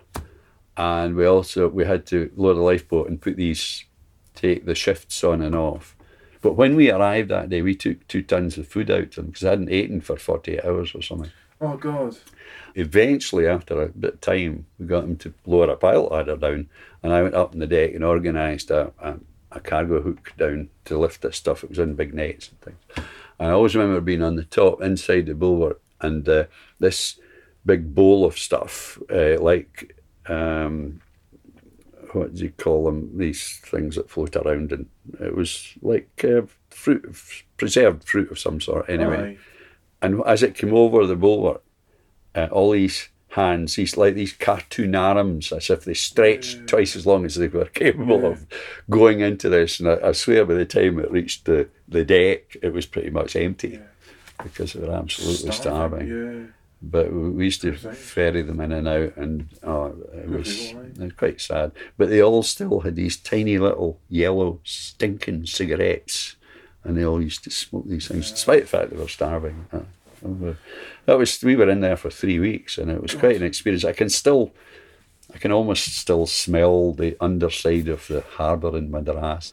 And I remember us going ashore one day Ah, you got ashore though. That's yeah, yeah, yeah. And we, we walked around and went to the markets and Nice. so on, and, and uh, all the stalls selling pens because um, if you had a pen, it indicated that you could write. And so they sold pens, Bic, Biros, you know, Yeah, yeah, crazy. But And- yeah. So, what was it like the process of coming home after that? So you've seen you you see the world. You you're away for six months at a time, and you come home to the craft. What was that experience like? Well, first of all, correct you in that you don't see the world because what do you see? You see the sea. Uh, Exactly, I spent, sorry. especially the bulk carriers, I spent a lot of time in the Pacific. Uh, we had um, one trip, there was a fuel scare in the early 70s. Something was going on in the Middle East, I can't remember. And the company were told to go slow speed. So we took 42 days to get from Panama to Japan. And that was on a mostly on a rhumb line. It must have been winter time. Right. So you're on the same course. And there's, once you've cleared the coast of California, there's nothing. Yeah. Absolutely nothing. You cross the Atlantic, you'll see a ship every t- day or two, you know, Yeah. but not in the Pacific. It's just empty. It's so huge. Coming back home, things were very different then. First of all, a lot more, seemed to be a lot more natives about, I suppose, you know, Yeah. indigenous folk. I do remember going into the Bellachroy the first night back, I think, on a Saturday or whatever, and and there being 11 people in there and everybody bought a round and that would be a whiskey and you only had because people went in at nine o'clock and then they closed at ten. Yeah. So people downed whiskey at a rate of knot that was knots that was possibly dangerous in Yeah. present day thinking. Um, and I remember sitting at this table, um, the old tin tables that they had in the wee bar in the corner where the passage is now in the Bellachroy, uh, with these 10 or 11 whiskies dotted round my and trying to palm them off to other people's. But that was that was the social scene in these days. And of course, there was, I'm sure I've told you this before, there was the, the, the business of the people that spoke Gaelic, especially, would say, So, I guess, can you hand it to us? Can you have for love? When did you arrive and when are you going away again? Yeah. And, I get that all the time. You know, back from a project. Oh, when you off next time. Thanks. Yeah. but that's, that's people just making conversation, Aye, I yeah, suppose. It was quite well after, well, a few years, and I suppose keeping my nose reasonably clean, I was able to think about starting this business with. So we bought a wee boat in Yeah. 1973. The boat was called the Deirdre because that's the, you know, Deirdre of the Sorrows, you know the story too well. Yeah, yeah. And Soros was right enough, it was fairly appropriate. But then we, we came up with Croig Cruises at one point. um, I don't think that lasted very long. It was a bit crazy in a way because the boat was you know, 22 feet, 22 foot soap dish, you know, a plastic thing that Yeah. uh, taking people out to Staffa. Wow. First day I went to Staffa from Croig, I'd never been there in my life before. That's that's true. I didn't know that. That's, That's fantastic. Oh yes, stuff. I had half a dozen people in the boat, and um, Did you have to make anything up? I, I probably made something up. Certainly made some something up as to as far as the, why we weren't going to be landing would be concerned. yeah. Anyway, uh, Gosh, that's amazing. uh, so that was in '73, and and I was still going back to sea in the winter time. So they were then they were quite good that way, and that they would give Oh, me brilliant. time ashore. Uh, and then there was study leave, of course, as well. So I used to work it in with that. And you got paid study leave. And in these days, the increase in the money from being a cadet to being a watchkeeping officer was phenomenal. Yeah. It was like three or four times. Yeah. So when I went as a cadet, first of all, I think it was ten pounds a month plus ten pounds or twelve fifty a month plus ten pounds a month bonus if you were good. Oh, that's know. brilliant. and if you did uh, you did a correspondence course as well so if you got if you got reasonably good marks in that that kind of helped Right. as well and then you got study leave paid study leave as well Wow. uh, but from the dizzy heights of that 25 pounds a month or whatever it was when you became third mate and I actually got uncertificated third mate before I came ashore um, when you were finishing your time. By that time, you'd actually they had actually taught you something about being a navigating officer. Yeah. Um, Those late night shifts Came yeah. ashore Watches. and uh, to do my second mates. That would have been sixty nine, I suppose. Um, did second mates, and then you you were instantly third mate anyway. Then uncertificate, you didn't do quite so well, but once you had a certificate, second mates, um, the wage I can't remember, one hundred and twenty a month, which was What? then yeah from you know 25 or whatever, Aye, if you were lucky. aye, yeah, that's that was the. But then you you know you're given responsibility for something that costs even then The these ships on are it would be, yeah. millions of pounds. you know. That's brilliant. So in fact, that Ness Endeavour was one of the biggest ships in the world when she was built. She was built in was built in '62. Within the time, the ten years that I was at sea, they were building ships that were five, six, seven times that size. So let's come back to Mull then, and um, you, you establish a family. So who who are your family? well, that's uh, Pat was uh, uh, came as a very something or other. What is it they call it? Um, traveling art Yes. teacher, Yeah, peripatetic. peripatetic. That's the one. And uh, she was coming. She came to Mull to be employed, going round all the wee schools, Yeah. and she had a Honda ninety scooter. So she seemed to fall off quite a lot. and in these days, when I was at home on leave, um, we would go to Tobermory and have a pint or five and then race up the old road, various vehicles, to Craignure on a Saturday night for the dance. Get there about eleven o'clock, and the dance had to finish at twelve because you're getting into the Sunday, and you weren't allowed to have Oh, license right. after or a, a dance after midnight on Saturday night. So we used to go to them, and that's where I met Pat on first of May, nineteen. She'll tell you, nineteen seventy, I think it was. Uh, and then we had two children's, um, Colin and Cooch, and I was going back to see. I came ashore seventy three one winter. I went because yeah, partly small children. and all that. Yeah. And I worked for what, the forerunner of TSL now, uh, James Knight, Yeah. and uh, I just a general, put it bluntly, a general bugger about really, driving people here and there. And there was a big crawler uh, bulldozer thing, and we demolished the old poorhouse at uh, Newdale. uh, And it was a very wet winter. Where the Uh, campsite is now. that's right. Yeah. Um, and they took some of the stones down by Lorry down to what is underneath the Ledaig car park now, where the stream comes out. where that Yeah, went? Some of that, yeah, quite a lot of that went down there. Uh, some of the better sandstone, I think actually McDonald managed to get some of the lintels and stuff like that. It's good fun in a way. It got certainly got any vandalism that I had in my system out of it because you could pick up these 14 by 14 inch floor beams and grab them in this the draught bucket and knock down walls with it. And that was very very satisfying. And How intact was the building when you got there? it was just walls really, Right, yeah. okay. but the floors, beams were obviously still in some bits. But I think the roof was right off, and I think they'd started on it before I before I was actually doing that job. Uh, and we did. What else did we do? We did foundations for houses here and there. We did the house at Ardu at the bottom of the hill there. Um, Yeah. I might have told you the story whereby um, it was, must have been round about an ele- it must have been an election that year, and there was a, a gentleman from a certain party that I don't agree with came by in his car with his speakers on the top of it. Oh, and for goodness pla- sake. plastered labels along the side, and he sort of slowed down and looked at us and carried on and must have. I, don't, I can't remember whether it's speakers or not, but it was certainly it was obvious what he was Mm-hmm. doing. By the time he came back, we were at the stage where we could do the coating on the front of the front wall of that house, which you could see very clearly from the road in these days before all the trees came up.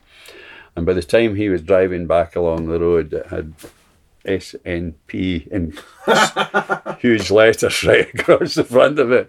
So he just took a wee look up and no, no. Switch the mute on and random. yeah, exactly. Yeah. Mm.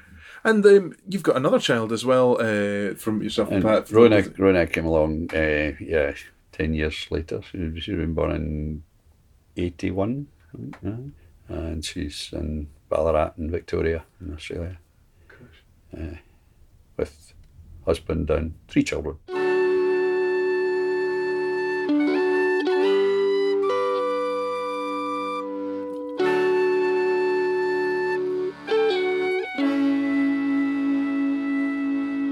Before we finish, um, I wonder if it's just worthwhile capturing just a moment of. Uh, you talked about the Bell Cry.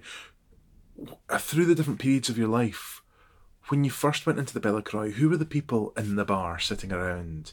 And not not not to nowadays, because we, can, we can go and talk to them now. But uh, you know, who were the people that were there? What was the, the feeling? What was the, the conversation? What was the language as well? Was it Gaelic or what? You know, mm, There wouldn't have been all that much Gaelic, I don't think, uh, even then. Uh-huh. Um, the characters you've heard us talking about, you've heard me talking about the bong gun, yes, Neely McGilvery, yeah, and he was a, a likeable rogue. yeah.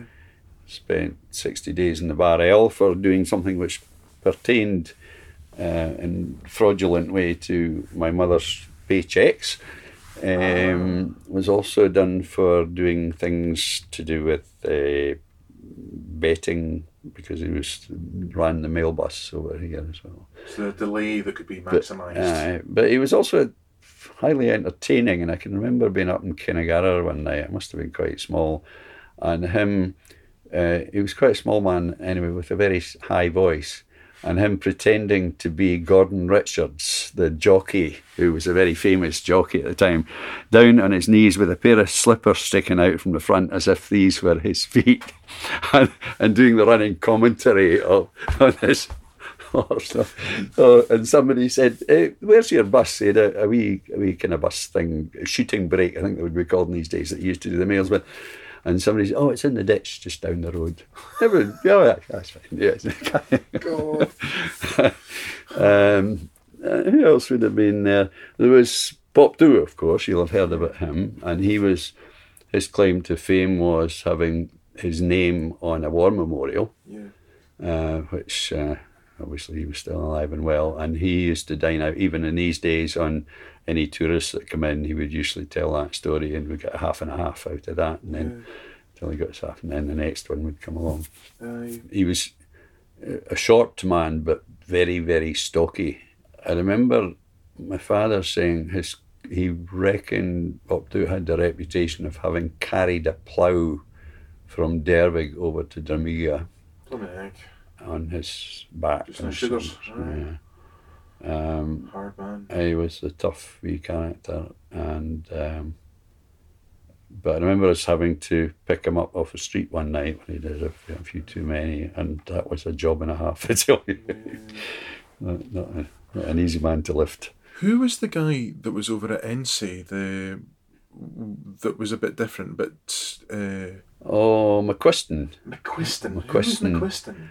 Uh, he was reckoned to be probably a half brother of uh, the Lechens. Right. And his, his surname, I think, was McKillop. And how he got the name McQuiston, I don't know. I think there was a whole patch of them took names from that were in the pub and around that, that took names from European leaders. Aye. I think mm-hmm. not sure if that's when De Gaulle got the nickname as well. Is that Oh, it might have been, but I, I, De Gaulle was the only one that I can remember. Because I don't know McQuiston. But I don't- I don't McQuiston never even, he wasn't even out. I mean, he, in his latter years of latter st- walk, getting about years, uh, he used to come over on a Sunday. He would get off, and he, he was a very good wall builder. He built walls for us, rebuilt walls anyway. And then he would go over David and Jean Howarth, who had the Bellachroy, and Yeah. he'd moved to Ardbeg. He would go and do some work for them.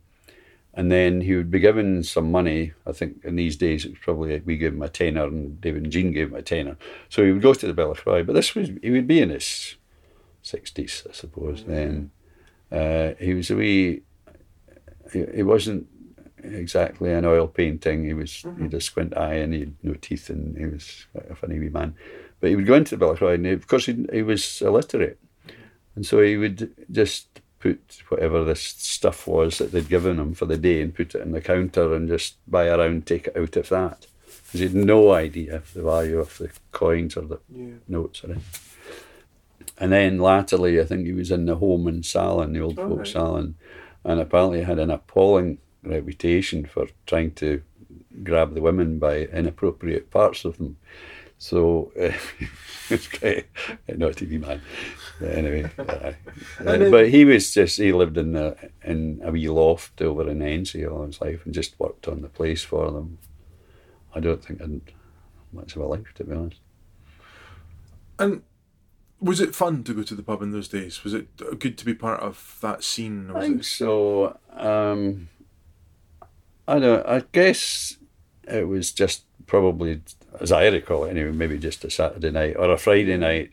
Friday night later on in the seventies, there were two good-sized fishing boats. Alistair McLean had one, and Ian Dan had the other one. They'd started off with two. Alistair had the Manx Beauty, and Ian had the Fair Maid which I remember doing a week on the Fair Maid for them at the Lobsters down in the Torrens when I was about Oh 16 goodness, or 17. That was an interesting experience. that would be brutal. Um, I don't know. I, I just uh, That would have been fill, filling up numbers, I think. Um, but we did we did a long day. Uh-huh. I remember, and we anchored up in. Uh, there's an anchorage on the south side of Ered there. I can't remember the name of it now. We used to anchor in there, and then they had these two really beautiful boats. Uh, Alistair had the Aquila, Yes. and uh, Ian had the Fair Maid. The Aquila and the Frey, sorry, the Frey was the other one. And uh, they did sprats in the winter time, uh, did trawling. So it would have been heaving at the weekends, but I don't know that anything much happened the rest of the time. You know, just one big night or two big nights out, perhaps. And to round things off, earlier on you said you were the only child in Penmore mm-hmm. in the area. That's now changed quite radically. Yeah. yeah. What was the process that happened there to allow that to happen? Well, I could see the po- uh, when I was a teenager, the population of Mull was down to sixteen hundred. Now it's nearly it's getting on for double that, not quite yet. And depopulation was continuing. There's no question about it. And then, of course, there were holiday homes, and then there was rebuilding of one or two, like Achewilly, where my father and grandfather lived part of the time, which is on the croft. Richard Hannibus's place. Bialana was built up. These were the two old houses. These were separate crofts in the old days. But still, the population wasn't showing, especially not for indigenous people. Then there were some folk come in. Uh, Nick Turnbull, you've interviewed, and George Martin came up. They were students. They'd fished. After they'd, finished working with the Beatles. they'd come out. Yeah, they'd come up here um, sailing as teenagers, I think, in a wee silhouette, a wee seventeen foot boat. And I think they were both kind of cheesed off with the rat race. I think George did the same as me. I think he spent a year in university, perhaps, and then moved on. Um, and Nick had done some. I think he was in a catering college for a while or something. But he didn't fancy that, and they both decided to come up here and fish lobsters as a result of which they bought a few of our ruin as Mrs. Bray, who was the landlord at the time of Penmore Estate. Uh, she was selling fews of, of these old ruins quite cheaply and they rebuilt one. And then eventually George built his own house. They both had wives. My mother's old school, uh, Aileen Turnbull, came up when she retired. Aileen Tosh, as she was then and then she met up with Nick and they got married and they had family and George um, got married to Karen and they had family and then they split up and then he got married again and had another family. So there's all these kids um, At a certain growing point, up yeah. and, and at that point um, That's the 80s, isn't it? that It's, was late the 70s, early 80s. 80s, Yeah, 80s, 90s. And then it was obvious that one of the things that would help would be to sell sites off fairly cheaply for young people to build houses on. Otherwise, the place was going to be become desolate again. Ah, yeah. So us, we sold off a few sites quite cheap, and as a result, now we have uh, what will it be in Penmore? Eight or ten children going to school, to primary school or secondary every day, and that helps. Some people call it social engineering. I don't care. Uh, if it helps keep a population in the place, um, certainly Nick's sons are both highly successful in what they do. Kenny's a good fisherman, and uh, Gordy's running his oyster farm very successfully as well. So that's good. Yeah, Very pleased to see that. Yeah. that's great. Is there anything you think you want to say? Anything that you want to, um, in light of kind of other things that have come up in the project at all? Anything you want to round off with at all? Um, things have changed a lot, as you know, Alistair, over over these sixty something years that I can recall, sort of thing. Um, I, I think that uh, over the years you can see things going down and coming up again, going down. You're talking about the Bellachroy Hotel, for example. Some of the owners we've had there have been appalling and totally Placeholders, yeah. completely out of understanding with the local community. Uh, we've seen people come in who uh, sometimes we call them the ones that want to pull up the drawbridge. Uh, everything must stay exactly the same. Um, and I don't approve of that. I want to see progress without it being excessive to the point of covering the island in concrete, you know. So the, these are important things. The other thing is the social side of things, particularly the music, which I was always involved in. Yeah. Um, I said I sang at Mods. I got the silver medal in Inverness when I was 10 and then went on and did the Gaelic folk group thing and we won that in Portree and with a, a bunch of friends in 82 or something. Uh, and I was always involved in that side of it, this the sessions particularly. And uh, I love all the traditional music, I always have done. Now I do feel sometimes it's become overproduced, it's over professional. There are kids of 17, 18 years old that can play your socks off. You know, they're just incredible musicians, and it's great to hear.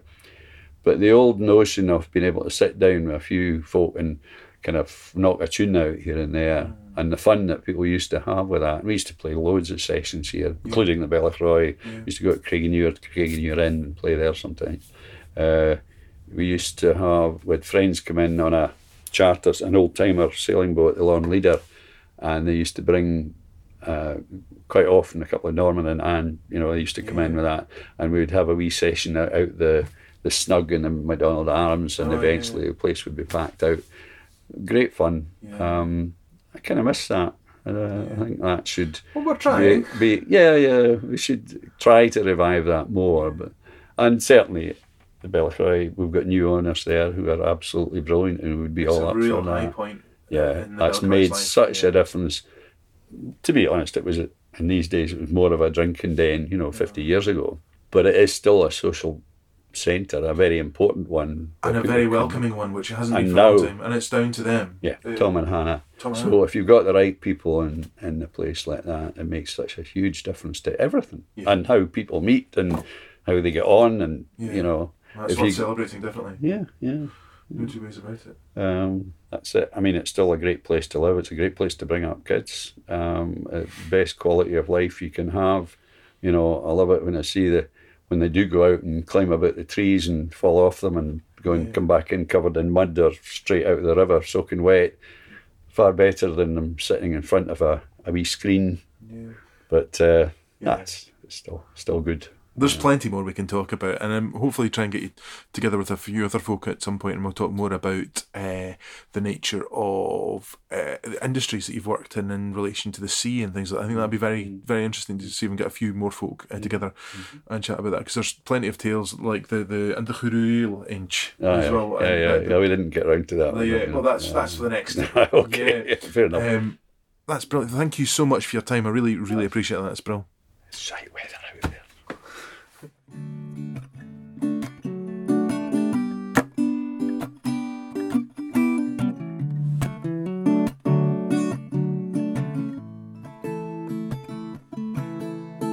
Mór. Ha a bhí a chapa dich chéile. My friendship with Ian, Pat, Colin, and the Morrison family in many ways provided one of the main inspirations in starting this podcast. Their interests and their wealth of knowledge that they're so happy to share at any point is deeply inspirational. So, there we go. That was one of our longest episodes so far, but I felt that there was so much in it that was all worth saving. My apologies for the recent hiatus. I've just been a bit knackered.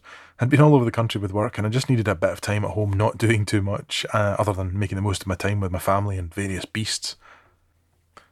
Now, you'll notice that we frequently recommend books and films related to the islands on this podcast. My usual solution to spreading info on these is to give you a link to Amazon for you to check out.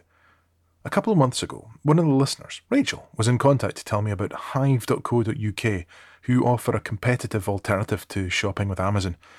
Amazon, whose morals are undoubtedly suspect. I mean, what's wrong with paying corporation tax? It's only the polite thing to do.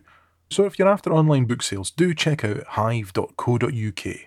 I'd also recommend any of the amazing bookshops we have in Argyll, from Salen Spar's cracking selection to Tackling Books in Tobermory, where you'll more than likely be served by the wonderful Sue Penny, or even one of my heroes, Jean Whittaker, to the Argyll Book Centre in Lochgilphead, whose local interest section is second to none, to the Celtic House in Bowmore, Islay, where you can get a fine coffee as you peruse your purchase, Waterstone's in Oban, with its wonderful staff, to the Old Bookshelf in Campbeltown, where you can get lost for ages in the wonder of the second-hand books.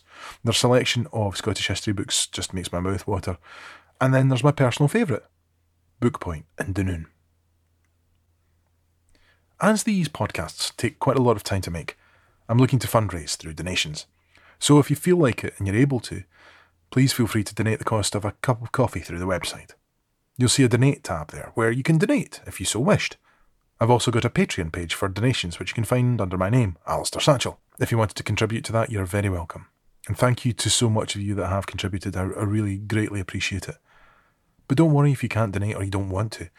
I'd much rather you listen than not. And if you wanted to sponsor any of the episodes to come as a business, please feel free to drop me a line. Also, to help me grow the podcast, if you wanted to leave a rating or a review on whichever platform you use to listen, I'd be most grateful. And thank you also to those of you who reach out to say hello. It's always wonderful to hear from you. Thank you. As ever, the webpage, whatwedointhewinter.com, has all the links and info you'll need from this episode. And we can be found on social media on Twitter, Facebook, and Instagram. Kuyu, thank you for listening, wherever you may be. I look forward to speaking to you again soon. Morentang, Shinagate. This episode is dedicated to the memory of Christine McPhail.